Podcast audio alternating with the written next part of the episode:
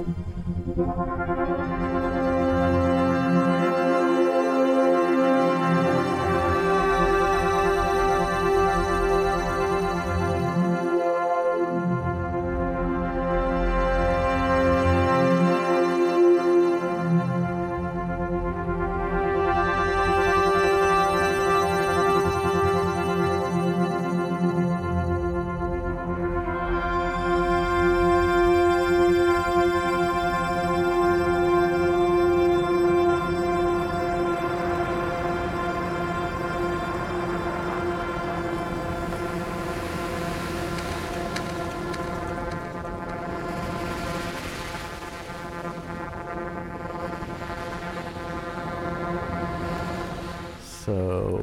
welcome to Postwave.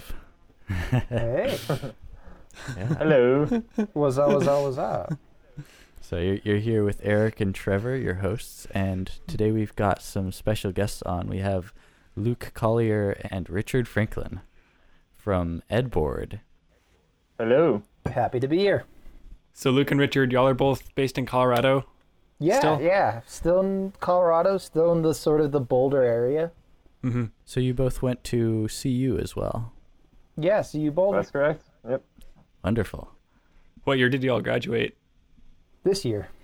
This year? year. Well, this year and last year, right? I mean, my senior year, um, like I wanted to graduate with um, my senior class, and you know, we had we just finished a big project. wanted to celebrate with them.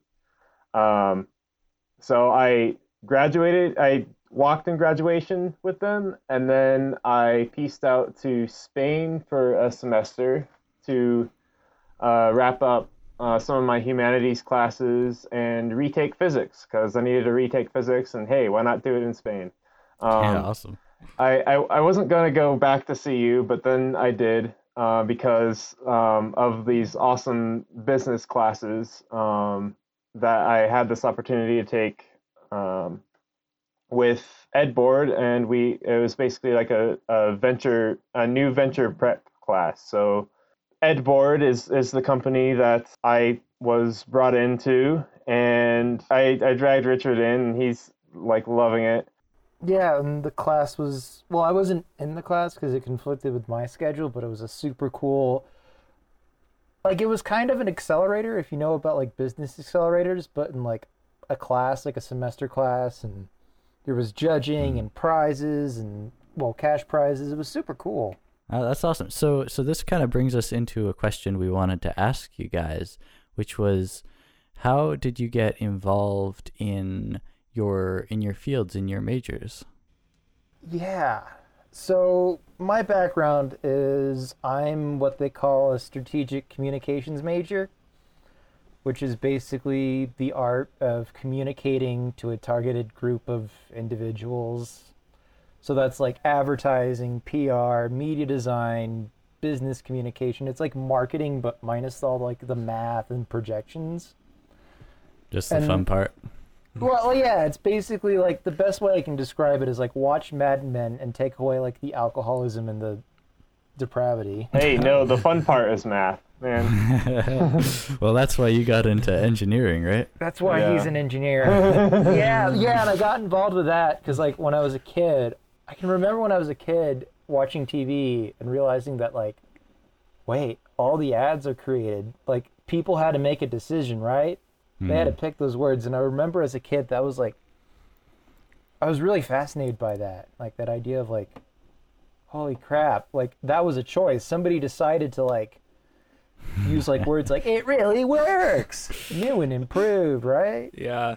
So how does how does your understanding of human psychology play into that? Are you just constantly constantly trying to like mind read people? Oh, totally. Totally. You're like that's what they train you at school is like get involved in the conversation, go beyond the surface. So I originally wanted to be a psych major and then basically college psychology only throws you down two paths. One is like become a therapist and the other one's like do research. And I'm like I don't really like to do both, but then you know, Luke took me. Again, Luke always plays a pivotal moment in many moments of my life. Mm. Oh, took me to this awesome like meeting that this guy did at like Longmont Startup Week, and he gave this whole conversation of like behavioral economics, and he was talking about like they put milk behind at the back of a store because they want to get people to go deeper into the store when they buy. So what are the two common items people buy when they go to the store? Milk and eggs, right? I remember thinking like, "Oh, that's that's super cool and awesome." And then you know, I was looking around at programs at CU. I was at Front Range getting a general associate's degree and I'm like strategic communication. They were talking about like understanding how people think and I'm like, "Oh, this is just the business application of psychology. This is what I wanted to get into." And then you know, a couple years later you come out with a bachelor of science even though every teacher I had said advertising is an art, not a science. I mean, now with like machine learning, though, you can turn it into a bit of a science. to a degree, but like people, people, like everybody works differently, and you can't really throw like people in groups, even though everybody tries, right? yeah, yeah, it's never perfect. So, so, Uh, how, so how about you, Luke? Uh, how did Oh. you get into your background? Uh, yeah, I mean, basically, you know, ever since I was a young kid, I mean, obviously all kids play with toys, right? But my uh, neighbor happened to own this company that made toys. Uh, it's called Zometool, and uh, it's basically like this geometric uh, toy. Um, I remember going down to the factory, you know, when I was a young kid, and you know, watching all the machines run and all that. I thought that was so cool. Um, my dad was a mechanical engineer. I was uh, part of the robotics team back in high school. All the while, I was like building, um, you know, giant Zome sculptures for my neighbor. Yeah, for I mean, first first robotics uh, really really gave me like an, an insight into how to work in a in a team. Uh, as uh, I did two years as a software developer and then two years as a uh, mechanical designer. Yeah, just kept going from there. Uh, do you feel like there's a moment of clarity in your past where you decided, yes, this is what I'm going to do? Or did it just sort of get laid out for you? There, there was a hmm. I Uh, know. there- it's I- like there were many moments. There were many moments, many moments of clarity, many moments of disclarity. What's the opposite of clarity? Uh, confusion. Obscurity. Obscurity, yeah. and no, I've always wanted to be an engineer. Oh, right now, right now, you know, I um I'm being like a summer camp instructor, and I like to teach, but you know, the kids kind of annoy me, and um, American jobs in teaching just unfortunately don't pay that well. Mm. Leave it to America to undervalue education. Mhm. So I, you know, I never, I didn't know whether I wanted to be in like an art major or like a, because I'm always big into like art installations and like being like a, a like a Burning Man artist, right? Or Cool. yeah, I mean, I mean, there's there's all kinds of stuff you can do with that, and like, what kind of different path in this general funnel? You know, at least I'm somewhere in the funnel. It may not be, maybe like more near the top of the funnel, but at least I'm in a funnel. So you know, we'll we'll see where it goes. We'll see You're where it goes. spiraling deeper and deeper into like the artist like And then after it comes out of the funnel, right, it just like spatters out again. Yeah, yeah, that's that's really fascinating. Me and Trevor, Tr- Trevor, we were talking about um, our own motivations in getting into music in our first episode, hmm and that maybe maybe the reasons we got into it were not uh, entirely honest with ourselves, at least in our own in our own cases, and that um, you know you kind of go through the funnel and once you get out the other side then you finally have the time to reflect and say wait is that really what i wanted to do? Yeah, I mean, for, for me, it was kind of I uh, I came right out of music school and I kind of you know took the first job that I could get, which was uh, playing piano for ballet classes like 18 hours a week. I was like, yeah, I can I could. This is like a almost full time job, and uh, yeah, but I, I took it because it was there, and it, it- I didn't go to into music school thinking that's what I wanted to do. Right. Um, I remember having like this guy come and give a speech to one of my like classes like first year at CU. I think he was like the he was like the head of marketing at like Chipotle or something, like some big guy, and he gave this whole speech about like you know that that time when you do that thing and like hours and days turn like into minutes and you're like, "Wait, what the hell? The sun was up a minute ago?" He's like, "That's your body telling you that that's what you want to do and you should follow doing that." And I'm like, that's a cool thing for a guy to say to come to a class. Like usually when like speakers come to class, it's like, you know, super boring or generic. Mm. But I was like, that kind of describes what it's like when you want. Like, did you guys like think of like I'm just gonna become a music musician for the money? Or like, no musician ever says that realistically. Nobody's like I'm gonna get rich on music, right? Mm-hmm. No, it was more about for me. It was more about like fulfilling potential, and if I hadn't gone down that path, not knowing what my potential would have been, that was more the mindset. Mm. And for me, it was kind of a lack of a mindset. I think there wasn't so much forethought that went into it. I didn't go through the effort of coming to terms with what I really wanted from that. Um, but it's cool because it sounds like both of you are really into what you're doing. Which is great when you're working at a small startup. Yeah, so uh, tell us more about how you got involved with that. You said it was a an actual class at CU that got you into the startup. Uh, I mean, our founders, Cody, Ryan, Joy, and Ruhan, and was Wong in the class too? Wong, yeah, Wong was the founder. This was like their junior design class, right? And they have a series of topics, and the idea is that you have to create a product and create a business plan around it, and like make the product, and it has to be something you can like physically achieve. Mm. So they came up with this idea. They were all like super passionate about like education. And they were like, you know, they're making this product, they're having, you know, they're doing the classwork and they're like, holy crap, this is cool. And then they kind of just spun it into a business. And then they went through CU's accelerator, Catalyze CU, you know, got some great mentorship, got some And money. I mean, yeah, I was involved with that. Yeah, so I, I I stepped in when they they finished their junior design class. Um, they presented. They got like pretty pretty high up there at, in the ITLL like uh, project expo. Um, Or like the people's choice, their right? po- People's Choice was that right? Yeah. Um, yeah. and you know maybe maybe the the junior projects like you know the person who gets first place you know that still might that still might be a, like a project they never come back to but um the these people were so involved that they ended up coming back back to it again and again and um we recruited a lot of a lot of people who were just like so passionate about just education that just they just wanted to share their passion for education and engineering and STEM. uh, STEM and STEAM, which is STEAM is science, technology, engineering, art, and math, and Mm. STEM is science, technology, engineering, and math.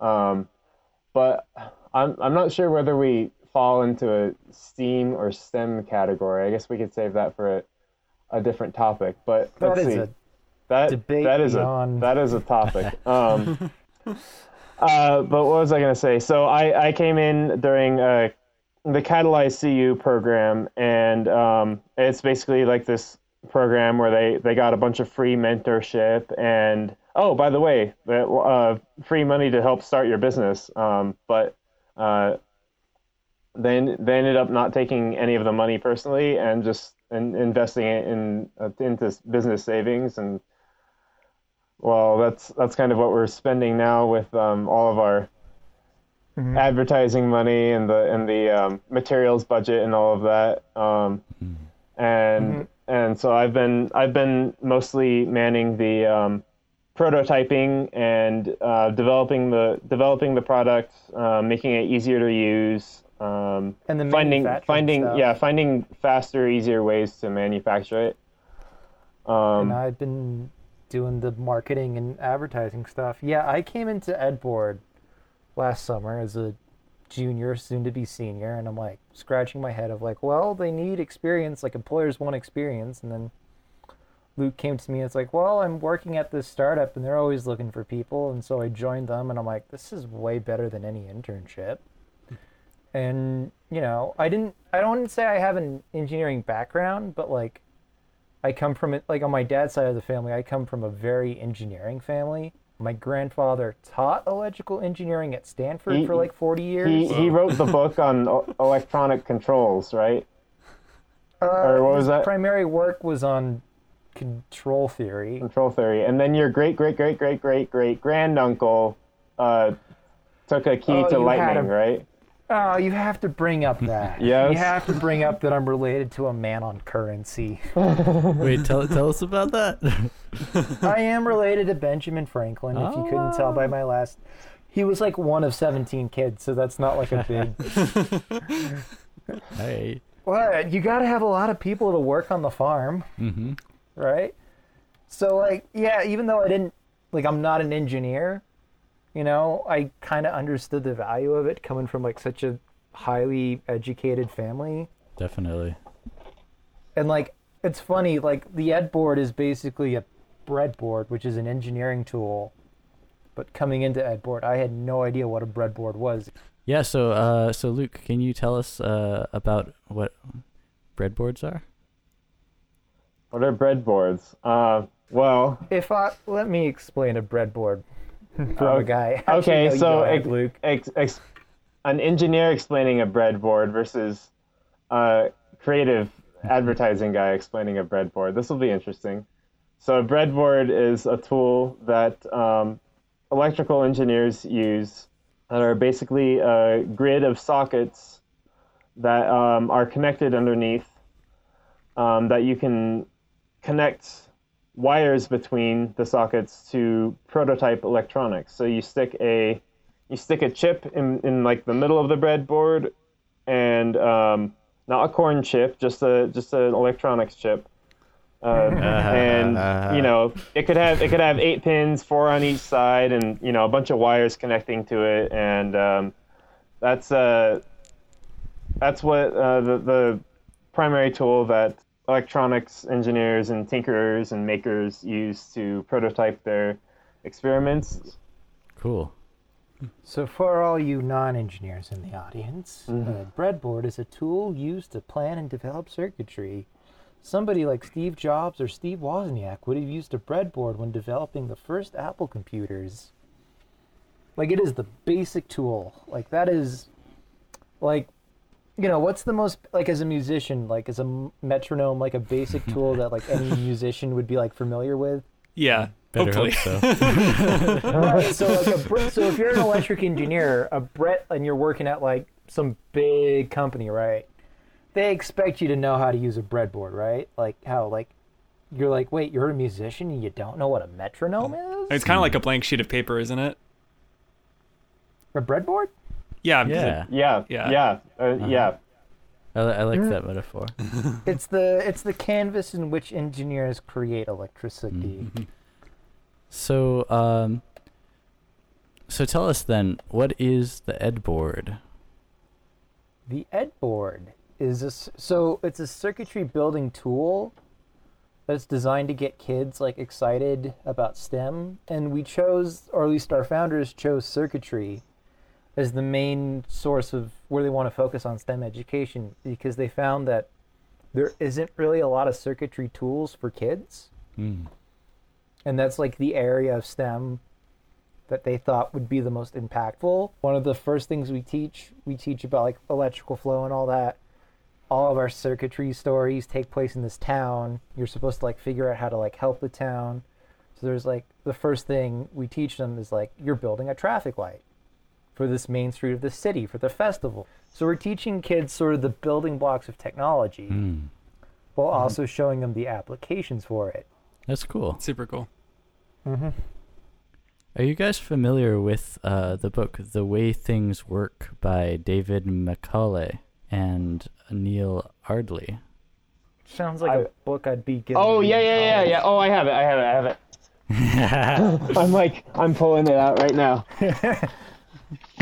Uh huh. Yeah, those of you yeah. Oh, know, my favorite. Oh, yeah. I remember this when I was a kid. Right? Yeah, yeah. yeah. Holy crap! I think I've seen that book before in my life too. Whoa, that is Oh God, I need to Kind of a revisit memory. this. Oh, not on the podcast though. We're paying good mo- or people are not paying. People are spending time to listen to us. Yeah, by the way, people, Mm-hmm. like, comment, subscribe.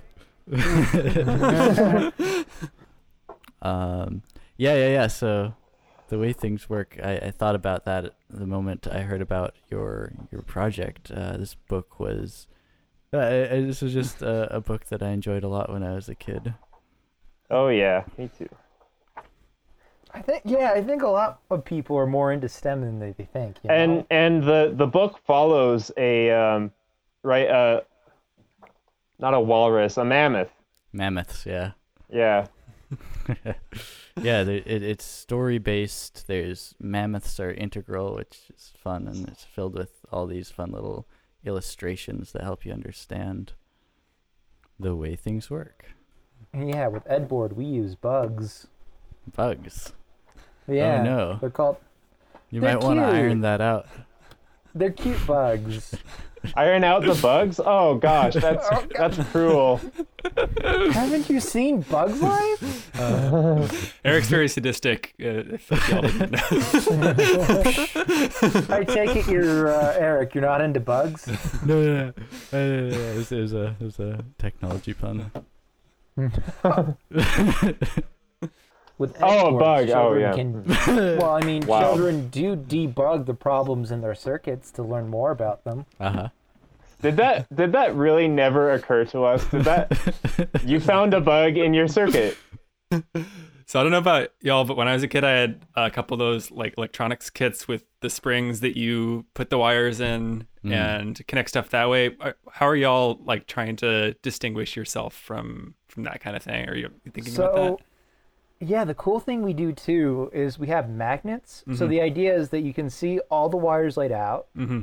So you can see all the connections that your circuit has, and then you have these like wire pieces that you have, Mhm. and you kind of put them in there. And playing with magnets is like intrinsically fun. And Mhm. then Mm. the other fun thing too about it being my magnetic is that you can build like buildings and stuff, and like have 3D circuits, Mm-hmm.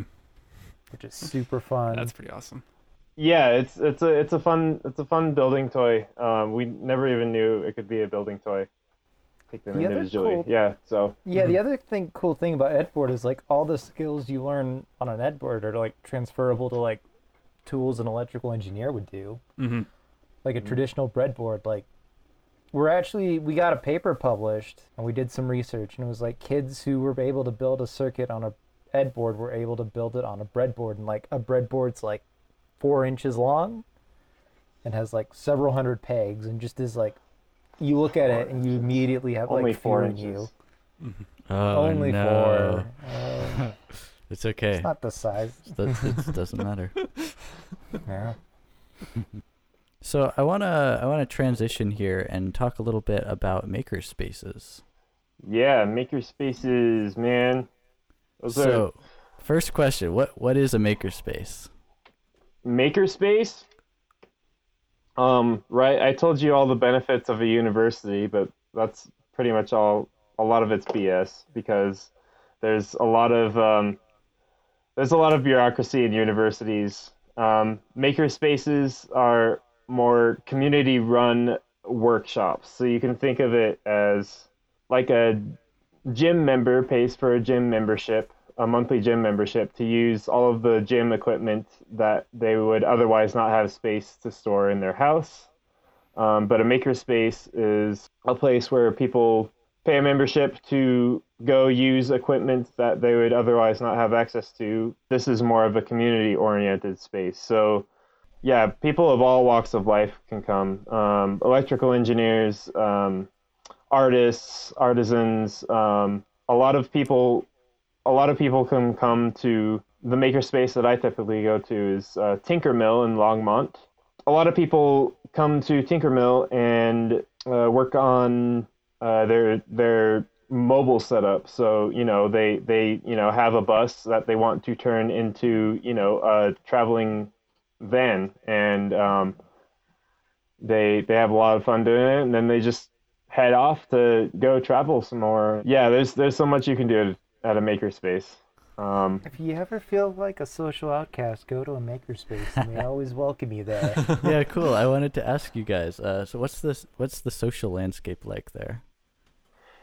yeah, so you know, you have all these people who are passionate about making, and they all end up in uh, makerspace together, and all different walks of life. You know, there's sometimes there's even you know, you got the entrepreneur who wants to you know spread um, spread his love and donate money to the Tinker. Or sorry, donate. Uh, he associates makerspace with a very specific geographical location.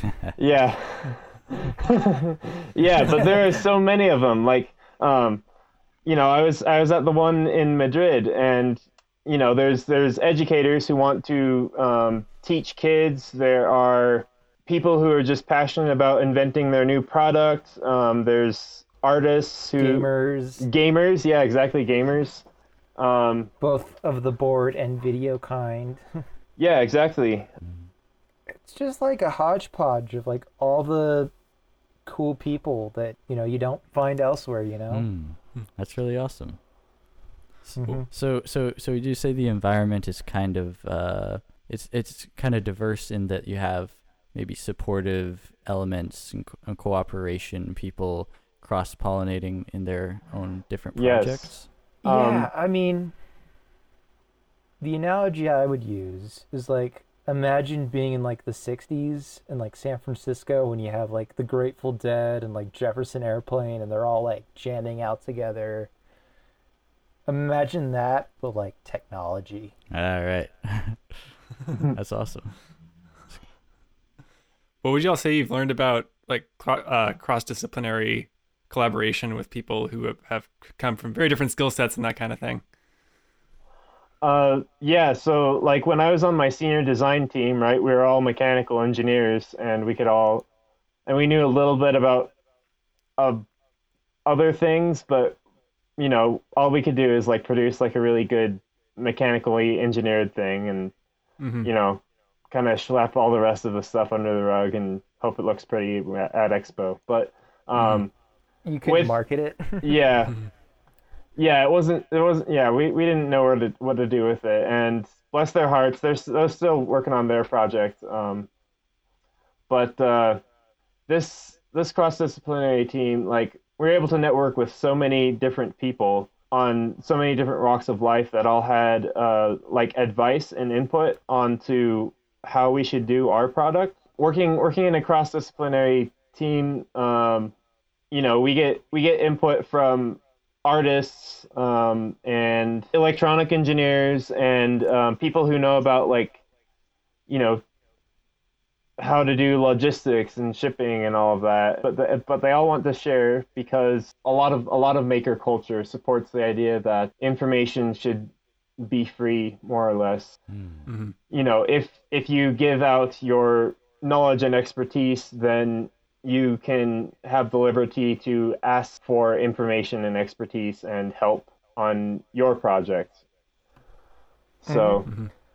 I mean, on the Edboard team, we have members on our team who have like really good graphic design skills. Somebody on our team does like websites for like therapists. Another person on our team teaches drumline. Another person on our team, you know, is also like a business major too. And I'm a market. So it's like everybody on the team offers something, and in return, we are reciprocated with support and hmm. being like, "Oh, thank God you're here," you know.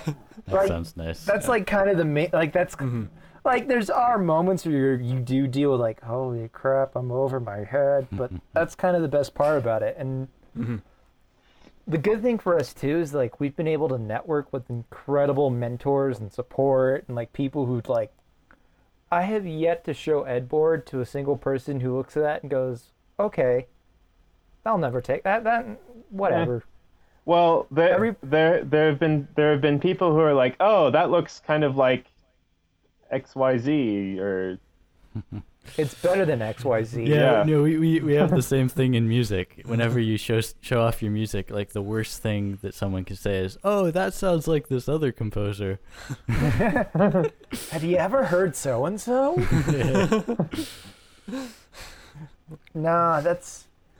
I mean, have you ever read the book The Creative Class No.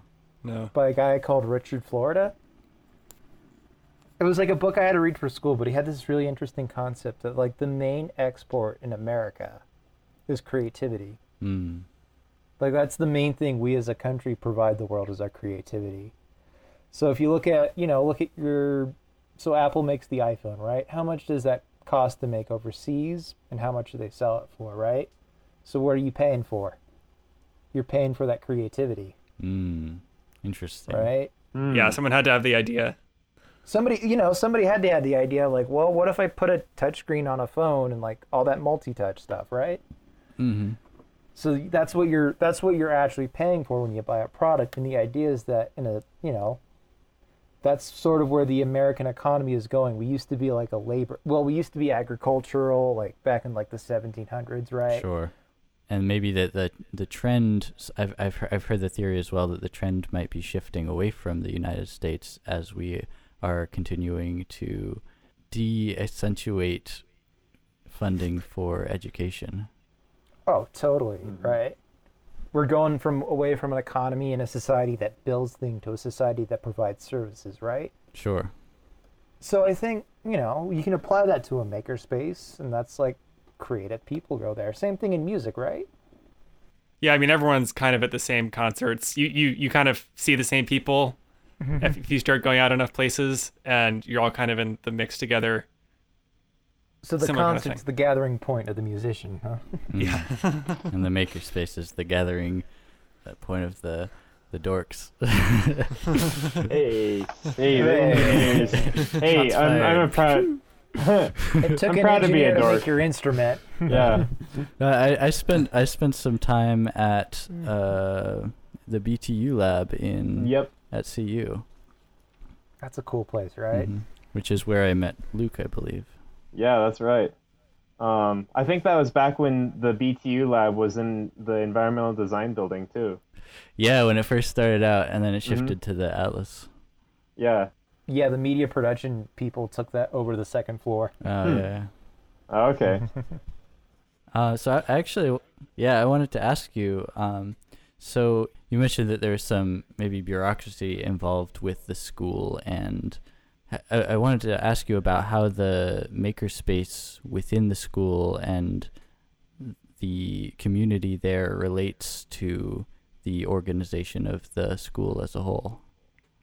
Yeah, no, absolutely. So the BTU lab is let's see, they they pride themselves on ingenuity, you know, not not doing like the norm. Th- theoretically, it's open 24/7. Unfortunately, during the pandemic, um, they're like, "Oh, we're closed and we can't have you swipe in like go to other Mm. maker spaces." um, so that's kind of their their part of being in the university is that the organizers of the makerspace inside of the school still have to deal with that bureaucracy and having to, you know, let that pass through. But there there is a lot of there are a lot of like novel concepts that come out of it because um, of the creativity that's inspired there. You know, you have special guests from all walks of life come in and take, you know, give uh, lectures on topics and do do like meetings and uh, hands-on workshops. Um, it's Mm. it's a huge place for hands-on workshops, right? For like make your own X Y Z, um, solder your own blinky circuit, um, Hmm. sew your own. Oh, what was it? I I, I, I do remember clearly. Um, cast your own duck, your wax Cast. ducky. Yeah. What? I mean, isn't the other thing too about college is that you're just exposed to so many different like ways of thinking Hmm. Right. in your life? Like you're never gonna expose to like this amount of philosophy or this amount of art or like literature ever again in your life, right? I don't know. Oh. I mean, not not in that like short span of time Not for in that, sure. like you're not gonna like what you're not gonna be like in a cafeteria and you're gonna strike a conversation. Some guy's like a physics guy with like a minor in philosophy and you just get in this really like you're not exposed to like so many different stuff so Mm. quickly Yeah, just sure. when you're in college. But like the other thing too is like college is clicky, you know? There's not a lot of like cross disciplinary like you know, especially at CU, right? Cuz the engineering building is all the way across this, you know, campus from all the other stuff. Mm. Like all my classes were over in the environmental design building or over in some other building over there. Yeah, yeah, that's uh, actually another thing I wanted to ask you. So, so you've noticed maybe some cliqueiness and separation between the different disciplines. Um, how, how does the university setting affect the social environment within a makerspace? Like, is there more stress, Um, more competition, elitism? Um, okay, so here's the thing. So CU, you know, they create a department that is that is right between the art building and the engineering the physics building actually. Um, and they they put it there to um, call it the art and engineering building and theoretically you're supposed to have all these um, artists and engineers mix um, but you know that that department, you know, still wants to get its funding and all its stuff approved. So they're like, "Oh, you must be an uh, what's it, the Atlas uh, student to use these resources." And there's there's our new category, and our art and engineering students that are Yeah. combined into one category. And you're Mhm. different than an art student, and you're different than an engineering student. Um, Mm. I, you know, I was I was never an Atlas student, and um, I'm sure Cody could speak more to this.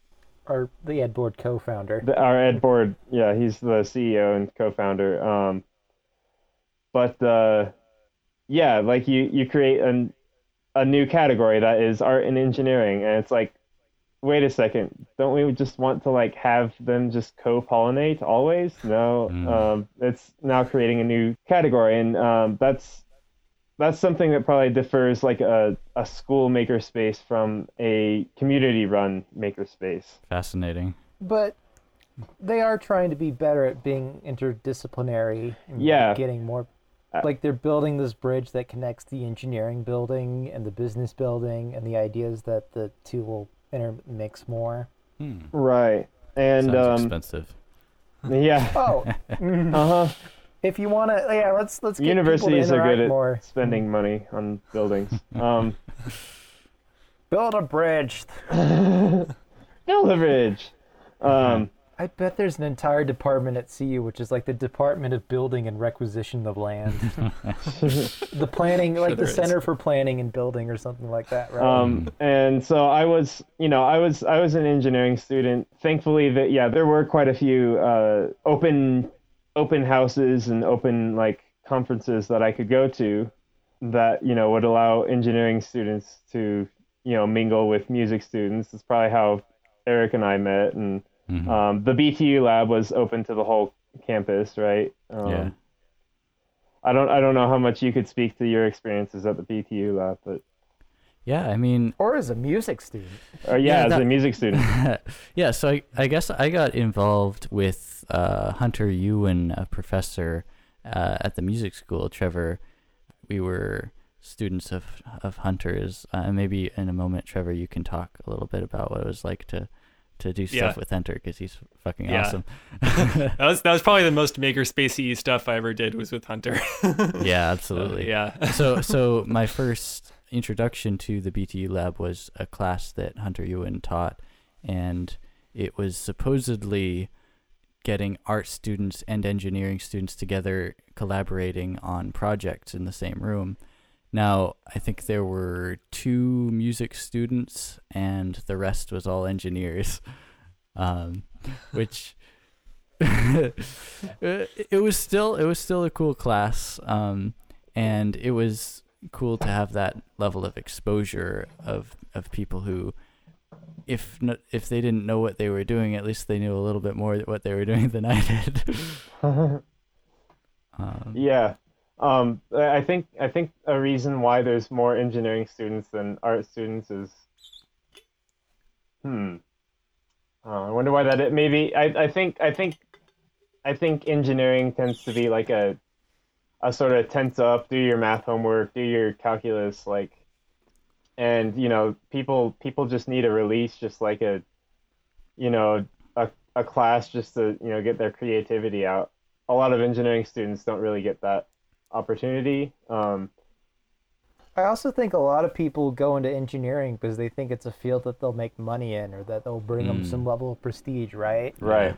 It's like how like parents, you know, want their kids to be like doctors or like lawyers, right? I remember my grandma for years was like, "You should learn computer science. They make a lot of money in computer science." And I'm like, "But that's not what I want to do." Yeah, exactly. And um, you know, I, you know, I was walking down the hallway. You know, I think I just got out of an, ex- an exam uh, in mechanical engineering, and it's like, yeah, the, some of my peers are like, "Oh, yeah, we're only in in, in mechanical engineering because we don't understand the computer sciencey stuff, but obviously you want to go into computer science because it makes more money." And I'm I'm like, "Oh, wait, hold on. I got into this because I like to make things and invent things." Yeah. You're gonna be way better in college if you're studying something you want to do, right? Yeah. Yeah, and that that uh, kind of relates to my own experience in, in college, where I felt like there was this immense pressure. Um, you know, you're spending a lot of money to prepare for your future to be able to make more money when you're out in the real world. And there's so much pressure that there's no time really to stop and consider what you're doing and why, and if it's something that you really want to be doing. Yeah, one of the cool things about I felt like when I was in my when all my advertising class, all my stratcom classes, for the most part, I felt like the people in there chose it. Hmm. Like they wanted to be there. Like we were also like a super new department. So there was also a lot of pressure from the school to like get your get your awesome internship and like make your mark and be awesome, Hmm. That's really cool. you know? Bring prestige to this newly developed program. But like it was super cool. Like I felt like all the students like 90% of them, 80% of them wanted to be there. The other 20 are like, you know, those people at college who are like there and you're like, why are you even here? Hmm. Well, they're there to party and socialize with other. Oh, that reminds me of a really good story. I was Alright. walking I was walking from campus one night. Were you on the hill? chat- Uh, I wasn't on the hill, but I was walking from the hill. Uh huh. So it was like kind of like I was on campus and I was this guy's like a freshman. And he was like commenting. I was wearing some jacket. He's like, cool jacket. I was asking like, what are you studying? I'm like, I'm a business guy. And he asked me this. He was like, what are you? I'm a freshman. So like, can I ask you a question? So realistically, how many classes can I skip in a semester? and me being like a senior who's about to graduate, I'm like, don't. Treat this as a job. Show up to work, do your work. You're gonna get way more of it. But he's like, yeah, but how many classes can I skip? Yeah. I mean, you know, if it depends on the professor, like if they're counting attendance as your grade, or you know, maybe they're not. or if Um, you I want know. to be there in the first place.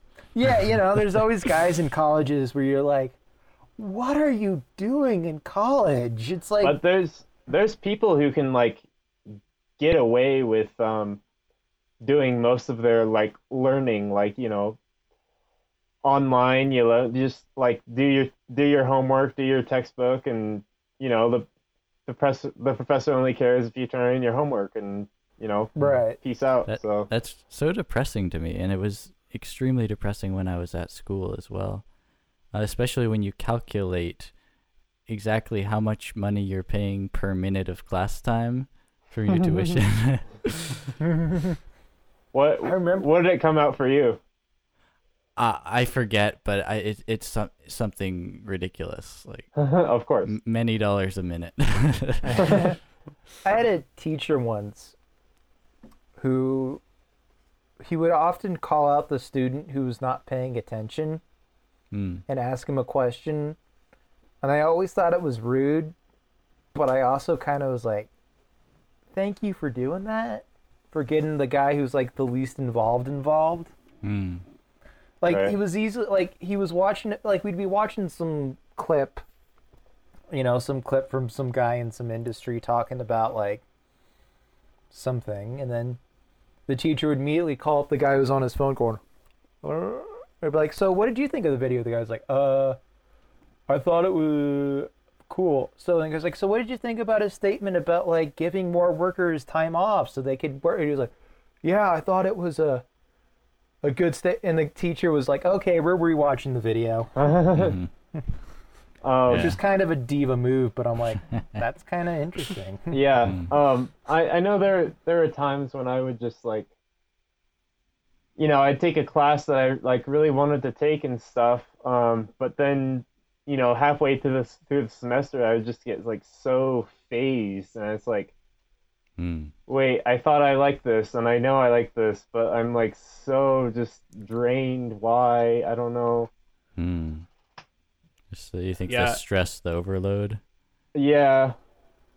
leave it, yeah, leave it to the college to make interesting things not interesting.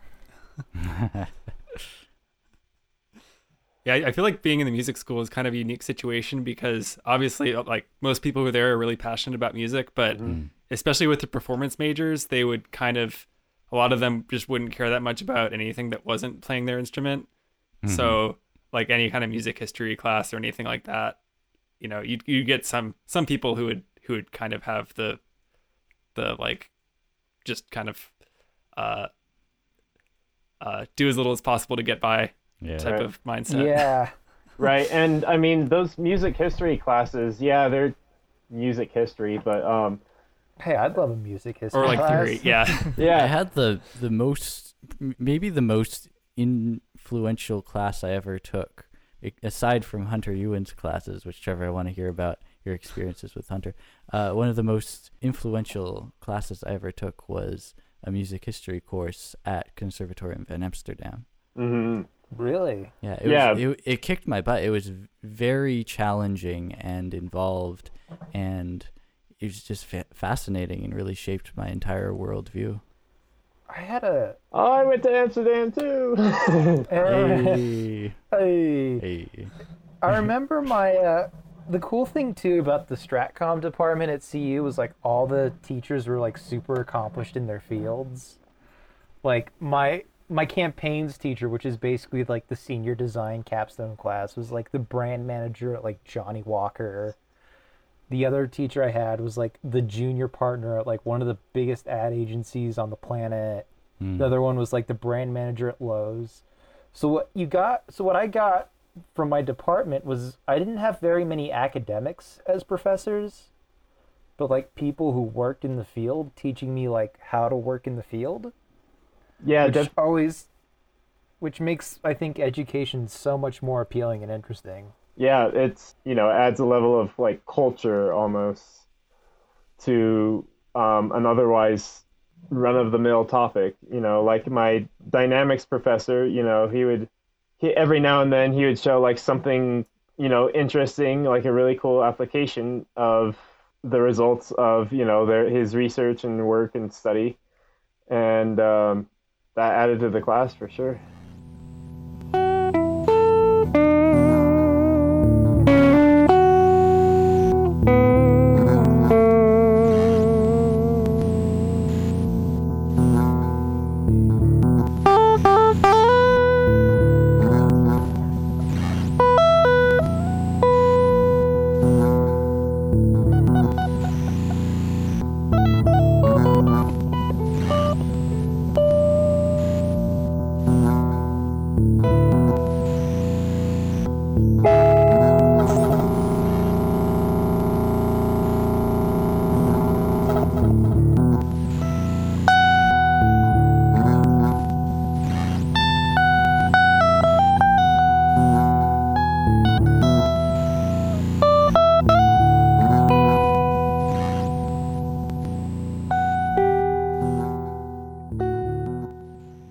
Yeah, so I, I think I only had one class with Hunter as an actual teacher, which was an audio recording class.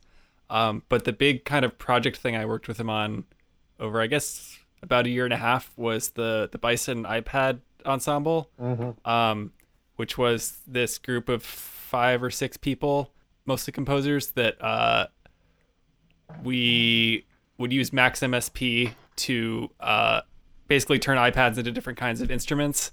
Uh, either as like indiv- each you know each person has the same instrument, or it's all one kind of big meta instrument that people are controlling different parts of.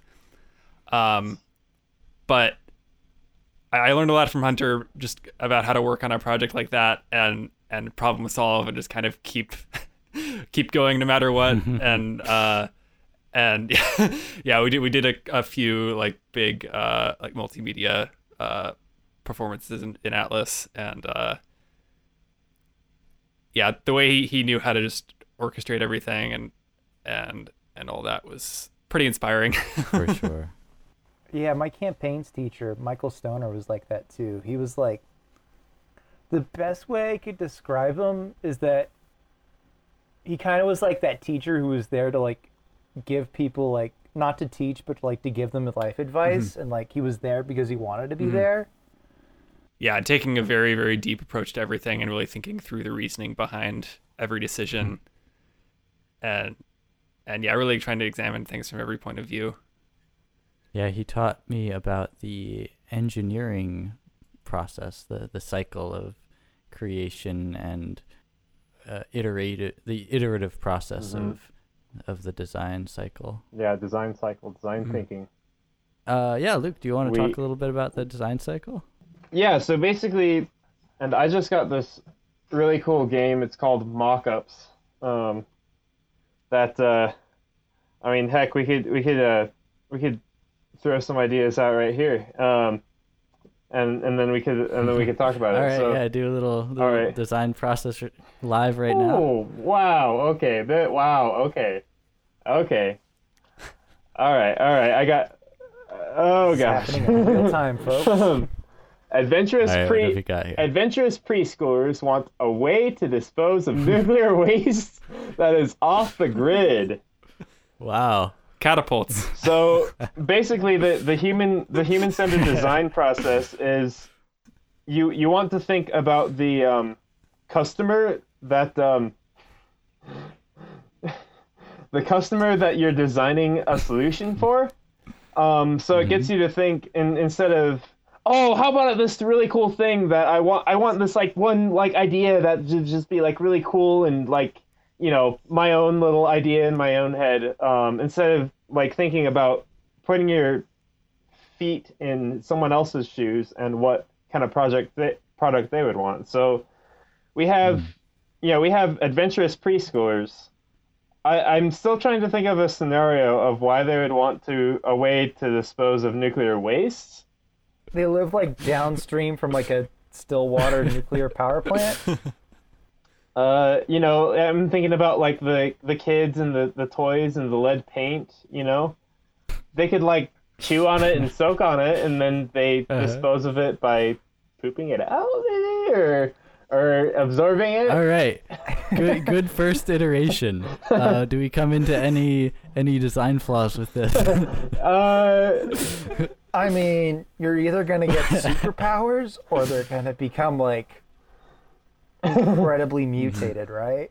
let's see, uh, something that's off the grid. Um, you know, so you have like these random design requirements, like, oh wait, why does it have to be off the grid? Oh, it's because we're going to go to rural places and deploy this um, solution. So okay, we have to we have to iterate on our design. Maybe it's right? uh, post-apocalyptic and there's no group. Okay, so it, it's a it's an adventurous preschooler in the setting of Fallout. Then, well, we want to keep these adventurous preschoolers safe. You know, they they could be like wandering off in the backyard, and um, you know, Daddy has a little special experiment in the backyard. Um, oh dear. that uh, we want to keep them away Oh, from. God. So, uh, what do we need to do? We need to we need to like develop like this this sort of containment center that is childproof, right? Can we throw the babies in like mini hazmat suits and give them a shovel? Bro, yeah. Yeah. Anyway, what, what we do next is uh, we go and uh, prototype this nuclear containment uh, device at the uh, at some place like a makerspace. And okay, now that we have this nuclear containment device, you know, we can ask our our local nuclear specialist so yeah, you make the make the prototype, iterate on it, and you have to find you have to find manufacturers that that will build it or be the manufacturer. I don't know. Did Rodell manufacture these objects or? Rodell was kind of just a giant consulting lobbying firm. Oh, okay, yeah. they were really like hush. They were like super hush hush about their whole like business operations. Which Yeah. So we found out that they were like a subsidiary of DuPont. okay, yeah, yeah. yeah. Um, so you know you have to find all these like subcontractors and manufacturers, and then you have to market it and all of that. And so that's what that's what Richard's doing is the marketing. Yeah, and you so you have a kind of a diverse team of people doing different tasks, all working together on different stages of this design cycle. Uh, right. So yeah, I'm doing. I've been doing most of the prototyping lately because, uh, who knows if the school is open or what. But um, uh, yeah, Tinkermill has still been open, and that's that's another cool thing is once you become a member, you have 24/7 access to it. Um, so yeah, I mean, I've I've been doing most of the prototyping, um, refining sort of you know the manufacturing methods. How can we make this? How can we make it quicker? Hmm. which I know nothing about. Right. And but he knows about like targeting ads to Facebook and all that mumbo jumbo. Yeah, well, and you know, taking so engineers and marketing aren't very common skill sets that cross over because engineering's a very precise, accurate way of communicating, right, Mhm. Luke? Yes. And marketing's like, okay, your transparent, you know, integrated circuit building kit inspired by a breadboard is cool and all, but like, how do you get parents to look at that and go, I want it? My kid will benefit from it. They will, you know, I want my kid, like, so you, so what you do is you distill it to a universal truth.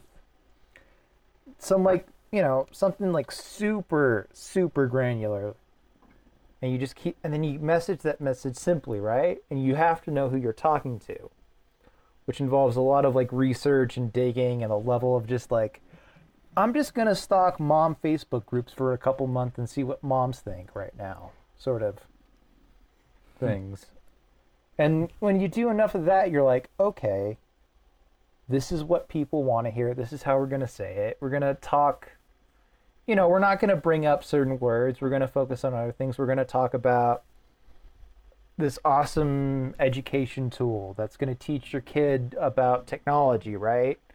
It's going to help your kid find their inner Tony Stark, right? Yeah. Like if you're a parent, that's immediately appealing, right? Mm. Yeah. So how do, how do you tailor your music to different uh, clients, different listeners, different uh, um, what you tutor, right? So Yeah. So, uh, yeah, I mean, you really have to get a sense of what language people are speaking, like what they grew up around. Um, like I have one student who uh, came in last week wanting to learn a piano arrangement of War Pigs by Black Sabbath. And then Love Will Tear Us Apart by Joy Division, and he just kind of like sprung those on me in the lesson. I was like, okay, let's, and he'd like you know worked worked on it a little bit. Um, And you were like, okay, how does that song go again? Dun, Yeah. Dun dun dun dun dun dun. yeah yeah he he had like he had like worked out a pretty good arrangement but he was he was it was it was uh the thing he was he was wondering about is you know like certain things are idiomatic on guitar um like especially with war pigs that you it's hard to find an analog for them on piano so that's kind of the, the problem. Um but you know then i have this other other student who's like a i don't know 50 something year old math teacher who's really into classical music and and jazz and um and she, she- even you know like WC is like two is like a little bit out there for her so I have to you know be, be Let's- aware of that Let's do Thelonious Monk instead. Yeah. whoa, whoa, whoa! That came out in the last Even- century. even That's monk. still contemporary. hey, hey, hey, hey, hey! That that that that Moats that uh Bach guy, he's new music. yeah. Um. yeah, but it's yeah, it's about knowing people's yeah comfort comfort level with with different yeah just different different languages and, and styles and and yeah you kind of you kind of have to meet them them where they're at uh because if yeah if you if you try to push them too much at least at first they're not gonna hmm. they're not gonna really take to it and I imagine with advertising you have to like immediately go like to right where they're they're at you have to you have to know who you're talking to and what you're gonna Yeah. say it. yeah and there's always this i there's always this push from the people who aren't advertising people to want to say everything that they want to say. And you're like um no like how many advert like have you ever seen a car ad and they tell you how the combustion engine makes them different from other combustion engines? No right? I have, but It- Right, but like most like car ads is like some really cool guy in a suit driving on some like mountain road or a guy in a voice going, "This is precision. This is the new Kia Ultima. with a new Right? V8. with a new V8 only for 800, no APRD down, da da da da." da." Hmm. You know, it's like it's like you ever know like I think the best example of like targeted ads are like Viagra ads. Tell- Right. tell- it's tell always us. like some like, so it's always like some really like tough cowboy guy, or like wrangling up his like horses, or it's some guy in a mechanic shop, right? It's like you've been around the block a few times, and you know when something's not working with your car, right? You know, you know that. Yeah, you you know. Sometimes the old girl doesn't perform like it does, but you still love. You're like, it's all this innuendo. So that's like the best example of advertising is usually when it's something a bit tableau.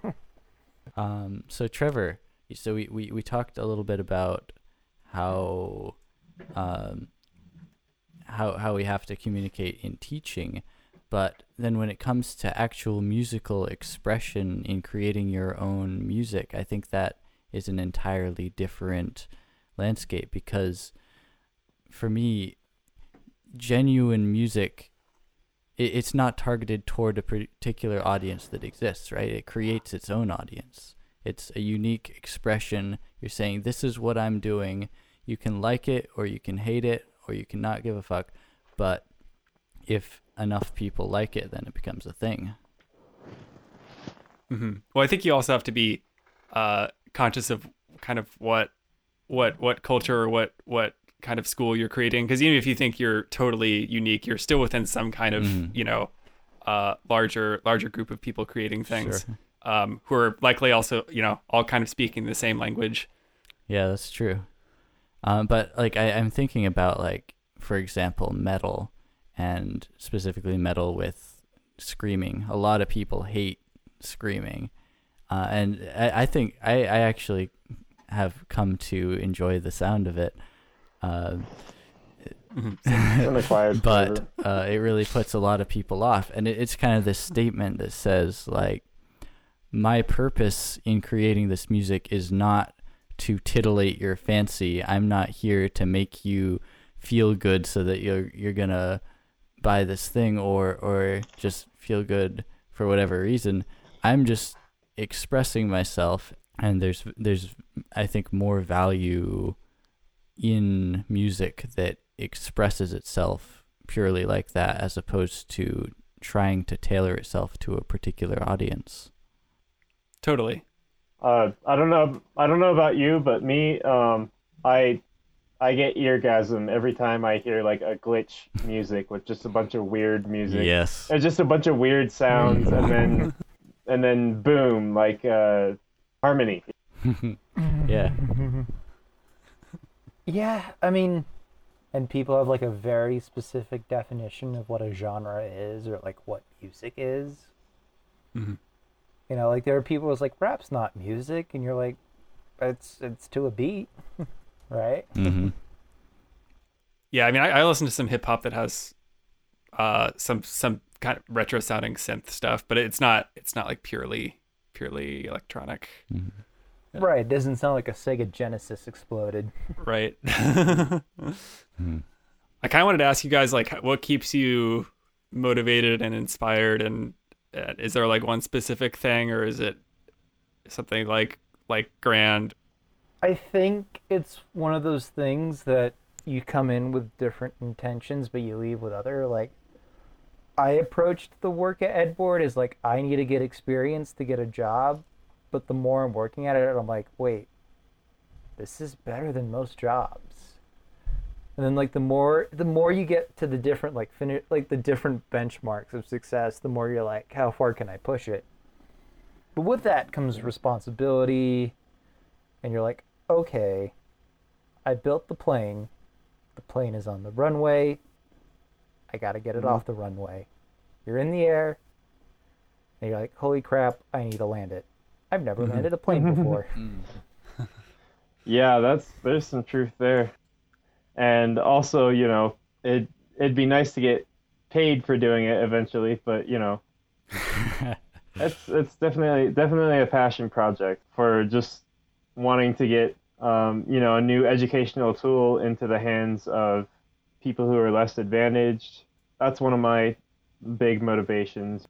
I taught a uh, summer camp once to a bunch of um, you know disadvantaged um, kids in the I Have a Dream program, and that you know that was pretty rewarding just to see you know them like learn so much and um, you know grow from the experience. hmm That's really And then I don't know about you, but I learned a lot of things that college doesn't teach you. Yeah, like how to interact with real companies. That's for sure. Hmm.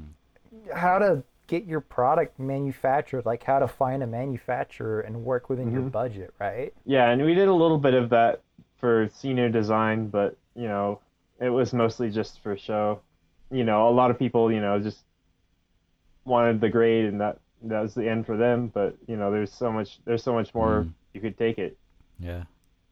I mean, Mhm. for you guys with music, did you have like a moment when you were like doing music outside of school where you're like, wait, school didn't prepare me for this? Oh yeah, I, mean, so I, I started playing in like blues bands like about, uh, I guess it would have been about about two years ago exactly, a little more than that, and like all that like learning songs on stage and like, I mean, basically you know all the, all the stuff by ear. Like I, like classical training didn't prepare me for that a whole lot. Um, it was very different. right, and like the logistics of being in a band, right? Yeah, and it's and it's way more free form because like especially at, at you know uh, like conservatory style music school, a lot of the structure is provided for you, and you know there are certain ensembles and that you're put in, and um, you know p- people are kind of you know recruited to to play your pieces um, a lot of the time. Um, so yeah, it's it's it's way more loosey goosey Hmm. Outside the outside the uh, walls of the school. Yeah. I mean, you also, Eric, brought up the social aspect. too. Yeah. I mean, I was involved in improv at CU, Hmm. which is like it's the closest to being in a band without being in a band because you're with a bunch of creative people. You have to like run the thing, and then because everybody's creative, there's always a level of divaism, Yeah. Or not diva, but like everybody's got opinion their own. for how yeah, opinion for how the piece should go, right? Mm. Right. And you're just going back and forth and it gets really heated, but that's kind of the best part of the process I'm finding. Interesting. Yeah, that, that that that puts me in mind of a of a particular class I did with Hunter Ewen. So one day he decided what would happen if we get the whole class, which was eleven dudes and one woman, um, and just have that kind of like aggressive, free form collaboration where everyone is trying to flesh out this project and everyone kind of has their own ideas and wants to be heard and shape it the way they want. And for for me uh, personally, it was one of the most stressful hour and a halfs I, I've ever What? lived. Um, because I know, right? yeah, it, it, it, it, it kind of felt like the space in the conversation was continuously pushed out as people were so intent upon getting their own voice to the top and the the volume in the room just continually kept rising rising rising it is is very uh, uh it, it didn't feel I don't know. We we got stuff done. That's the thing. We did get stuff done. We came to decisions, but at the same time, the energy just was very uncomfortable, and it didn't feel like maybe the most optimal way to approach it. Yeah, everyone's everyone's Right. compromising with everyone else on the creative direction. hmm Yeah, that was like when we were doing improv shows. We'd be like, no, the montage has to come after the Ron, but the Ron has to lead into the. And you're like, everybody's just kind of like yelling back and forth at each other ideas. Yeah. Right. But like every idea is building off of each other just by the sheer nature of how ideas spread. Mm. That's the cool element, right? The the course over the course of the semester we uh, collaborated on and produced uh, a an album. Oh, okay. Oh, I want to Oh, hear that. Yeah, it- it's pretty cool. I mean, basically each person made their own track on their own, and we shoved them all together. But there, there's there's some really cool elements as well. Like we wrote down all our dreams and compiled them into one mega dream, Uh-huh. and then What? cut that into chunks as inspiration for each track. oh, cool. That's like the coolest concept album ever. Yeah, it was awesome. And someone did the art and created these unique cover arts Yeah. for each person. And has that album ever been released? Uh, there's j- just for the class. Oh, oh man, all that human creativity. Mhm. yeah. That's cool. Um, I mean, in engineering, right? There's things like that called hackathons, right? Uh, people people group up into groups, um, and they sort of you know come together over like how to solve a problem, how to get preschoolers to dispose of nuclear waste, and um, um, and you know they they brainstorm all these ideas. And typically during a brainstorming session, you know, there's a couple of rules like, you know, all ideas are valuable and um, like don't shoot down any other ideas because that that might keep other new um, unusual ideas from spawning. And even Mhm. those uh, unusual ideas could um, play a part in the end product. And then once you once you start going and prototyping, prototyping they call it, is where you're like making the cardboard mock-up of it. Um, Hmm. and you know you, you just keep you just keep making a, a design um, until you, you have like a you know project that you can like present you know to the rest of the the session Cool. so it's interesting how how um you know you have all that collaboration in different different groups like that Yeah. What's the coolest thing you ever saw at a makerspace? I'm trying to remember all the things I've seen now. I remember you got an organ to play Africa's Toto. oh yeah that's right um yeah it was an automatic organ i don't know if you ever saw that eric but um no. Uh, man, I yeah, they they unfortunately they dismantled the organ um, this March because it was just taking up so much space. But it was it was basically a giant, um, probably the size of three or four refrigerators, um, organ all in all in one, and um, it was MIDI controlled. Um, so I had a computer, I had a, a little Raspberry Pi running uh, the MIDI notes from uh, from the organ console to the organ itself. And um, yeah, it was just open and close valves, and it was there's like a little fan that kept blowing air. Um, Hmm. And yeah, you could you could play all kinds of different music. It was it was pretty neat. It was kind of it was kind of it wasn't well maintained, so it was kind of like out of tune. But you know that gave it some character. So you heard like Africa by Toto, but it sounded like it was coming from like a recorder. Yeah,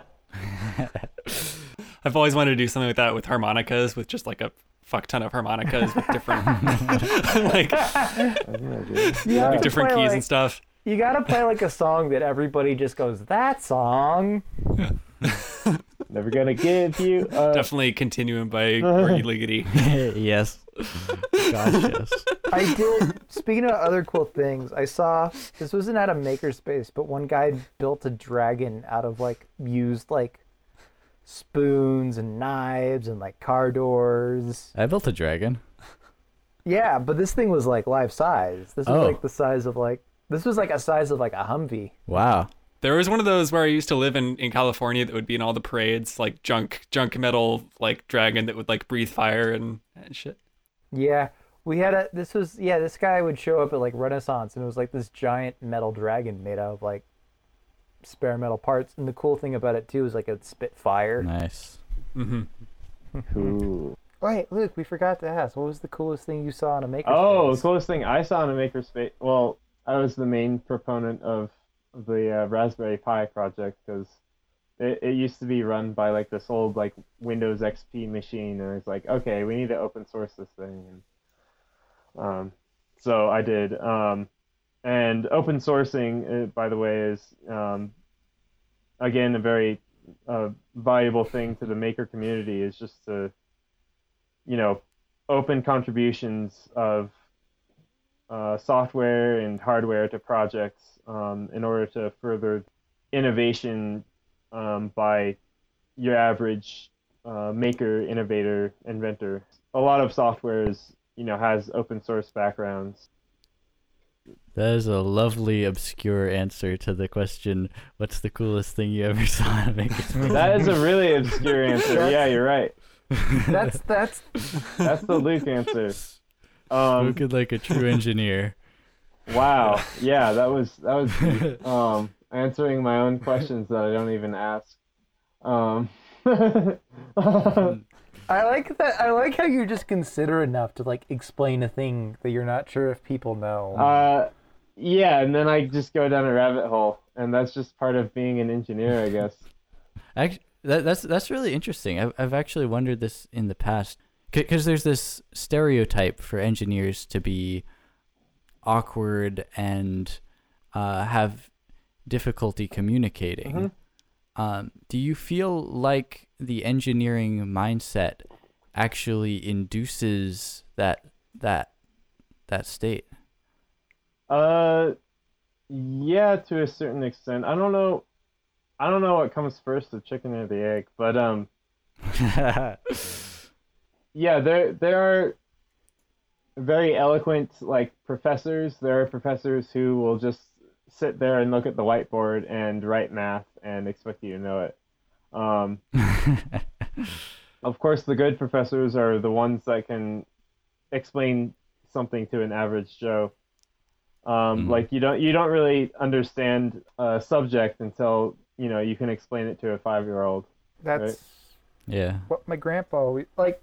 I mean, one of the most like socially gifted people I ever knew was my grandpa, and he taught like graduate level electrical engineering. Hmm. And he just like he was the type of guy that you could have like a long social dinner for, and he'd just keep you entertained, and you feel like you're involved in the conversation. That's really cool. You know, it depends on the person. I think. Yeah, for sure. But like with my own limited experience tinkering, uh, if I spend a whole day trying to work out some circuitry or like some other engineering project, I would find it especially more difficult to communicate with other people because it to me it felt like a particular language where you have to be extremely precise about every minute little detail. And if there is something that isn't flushed out in your mind you have to go in and flesh out every little detail of that that sub element in order for the thing to work Right. Right. whereas with like communication like like uh you richard with marketing you were talking about you know maybe the broad strokes when you're trying to communicate the ideas you don't need to go into every little detail you're just trying to get the overall shape of it Engineering. I've met engineers who are like super precise in how they talk. Like my dad hmm just talks like an engineer 24 7 and the way he'll talk to me often is that he'll begin to lecture me about some subject he finds interesting. And then there's other times i meet engineers that are like yeah i'm working on the thing. It's acting kind of wonky you know? Hmm you're like what's wonky? I don't know. It's just being hinky. And you're like Is that a technical term? uh, yeah, thanks thanks for um, explaining the engineering uh, how people communicate. Yeah, I'm not good at communicating, but yeah. Engineers are both like precise. An engineer can be precise and imprecise Yeah, at the same time. So, um, case in point, me. Um, uh, yeah, remember remember that email that you you were like trying to help me write, and I was like being like Oh, so like formal and like, you know, this was like an email to um, my hiring manager for my current job. Um, God, it was he, he was basically like sharing he was sharing like the Ed board Kickstarter link to a coworker, right? uh-huh. And he wasn't sure if he should share it to this coworker and asked to share it with people that he works with. And he wrote it like the best way I could describe the writing is like a cover letter Mm. to a potential and like you're like if you have any questions, feel free to email me when you can. Uh-huh. And I guess me being trained the way I'm at, I'm like, dude, ask him how he is, ask him how his family, be like, hey, I'm doing this thing, check it Mhm. out. Mm.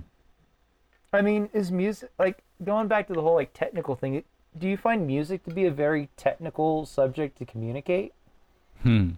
huh. Ah, that's layers. Uh, Trevor, do you want to tackle that one? yeah d- d- depends on the context yeah um well again yeah i have to i have to go back to the difference between like being in a conservatory like classically trained environment versus like playing with like blues based bands or rock bands and stuff because uh it's uh a lot, a lot of the times like the, the simplest way to, to do something is just to demonstrate it and kind of you know because if you're explaining if you're trying to explain what to do that's kind of just adding adding an extra step a lot of the time. Um but then uh but then if the person doesn't get it and i have this problem with teaching lessons too like if the person like uh doesn't get it. You have to kind of try different approaches to get them to understand what you're talking about and you know figure out where where that particular person will have the light bulb turn on their head. Yeah, yeah, and I see your point, Richard, by asking that because it's such a multifaceted thing that yes, there's so many technical elements about it that you can describe, but that maybe going into the details of it isn't the most effective way to communicate in certain settings. Right. Right. Mhm. Which can make education a problem. hmm And one thing that Trevor, have you noticed this when you're in a lesson? Like you said, sometimes the easiest way to co- communicate an idea is just to play it for someone, and Mhm. students have this innate ability to pick up on very subtle body cues and minute motions and to recreate that immediately without any any hassle. yeah you have to, i mean you have to be aware of if you're like below this certain threshold where it literally is just technique and like you know right notes and right rhythms and right figuring and whatever. But after a certain point like if you're trying to you know tell someone how to play with like a certain feel that's either you know a little uh, behind the beat or ahead the beat or whatever in a certain way that's that's really hard to do in any other way than just you know Mhm. Right. Playing it and for that's, them and that's them not something doing trial like, and error I'm teaching I'm teach programming and yeah, I can just like okay, press these keys, these keys, and I'm like, okay, semicolon at the end of every line and this has to be wrapped in this shape of bracket. Like I have to explain every single step or else the program doesn't run. But Mm. but with Yeah, music exactly. like, Mhm. you know, you miss a note and the music still, you know, has a sound at least. Totally. yeah some people some people like structure some people like some people if you like say yeah here's these like four or five chords they'll like go crazy and then some people would be like i don't know what to do like this is this is like too much information or like it's They they Yeah. they treat it like it's a computer Yeah. program that they're trying to learn to write, but it's not. Tell that to Milton Babbitt. yeah yeah ja- jazz is is is interesting because like I, I know when i'm improvising like i it's it's like you practice certain patterns and then some the the improvisation part is fitting them together in different ways and kind of you know modifying them each a little bit. Um, which I imagine it's it's a similar thing with like uh, improv comedy type of stuff. Half of improv comedy is just like And, reacting. and then there's improv invention too. Mm-hmm. is that an Um, engineering thing? it, improv invention is a is a thing, um, and it's mostly brought on by the maker community. You know, it's um, it differs from engineering where everything is like planned out to the T. Um, but I mean, a lot of times, in order to be able to plan everything out to the T, you have to sort of you know do some outside the box thinking and you know improvise on like little bits in order to build the big part, right? Little bits. yeah, totally. That's really cool. Um, so we're getting about to the my bedtime. um, is there anything else anyone would like to say or ask? Uh, support Edboard. We have our uh, Kickstarter running up. Just go on Kickstarter.com, type in Edboard, cap- capital E, lowercase d, capital B, O A R D. We're really close to hitting our goal, and every bit helps. When's the Kickstarter end? August twentieth. Okay.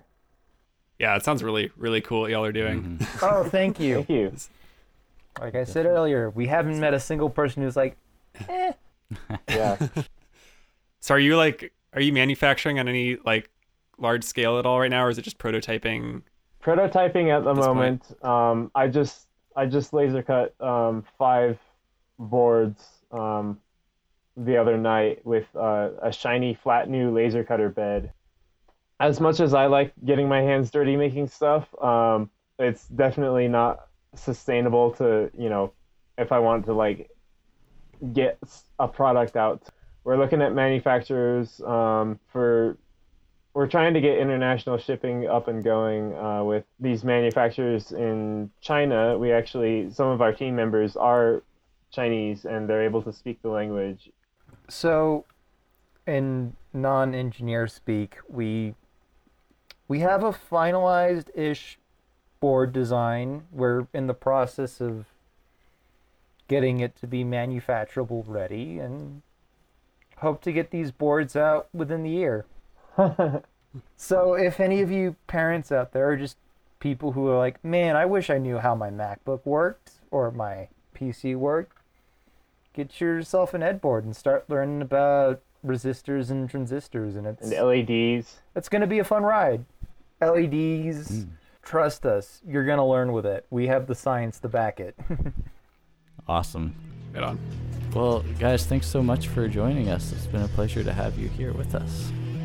you too. Thanks, Eric. Thanks, Trevor. Yeah,